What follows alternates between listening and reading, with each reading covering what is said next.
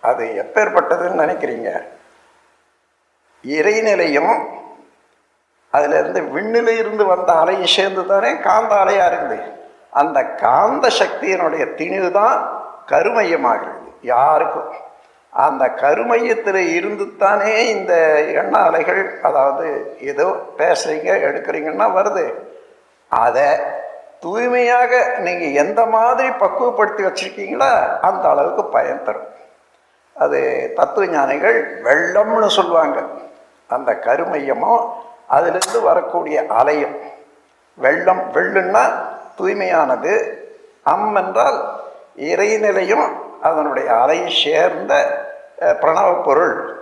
முற்காலத்திலெல்லாம் இந்த காந்த சக்தியை பிரணவ பொருள் என்று சொன்னாங்க.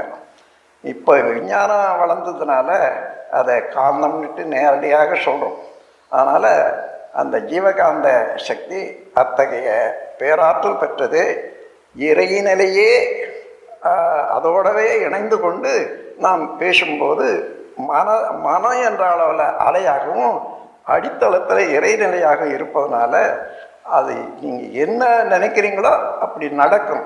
ஆனால் அந்த ஃப்ரீக்குவன்சி தான் அங்கே வேண்டியது. மன அலைச்சூழலை தவத்தினால ஆராய்ச்சினால நல்லதே செய்து செய்து செய்து செய்து அந்த மன அலைச்சூழலை நுண்மையாக்கி கொள்ள வேண்டியது. அந்த பழக்கம் இருக்குமே ஆனால் நீங்கள் சாதாரணமாக ஒரு இடத்துல போனாலும் உங்களிட இருந்து வீசக்கூடிய அலை மற்றவர்கள் மேலே படுற போதே அவர்களெல்லாம் உங்களுக்கு ஒத்துழைப்பாங்க. இது யாரோ பெரியவங்க.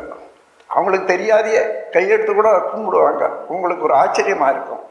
இது எல்லாம் சாதாரணமாக அனுபவத்தில் பார்க்கலாம் என்று கூறி எப்பொழுதும் வாழ்த்துக்கு நல்ல பயன் உண்டு.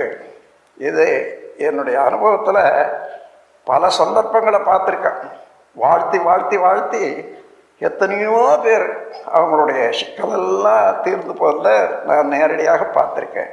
நீங்களும் வாழ்த்துங்க. வாழ்த்தி பயனை காணுங்க. அதன் பிறகு நீங்கள் மற்றவர்களுக்கும் சொல்லிக் கொடுங்க. எப்பொழுதும் நிம்மதியாக வாழுங்கள் என்று கூறி இந்த உரையை இதோடு நிறைவு செய்கிறேன் நம் கடமை அறவாழ்வின் நாட்டத்தே.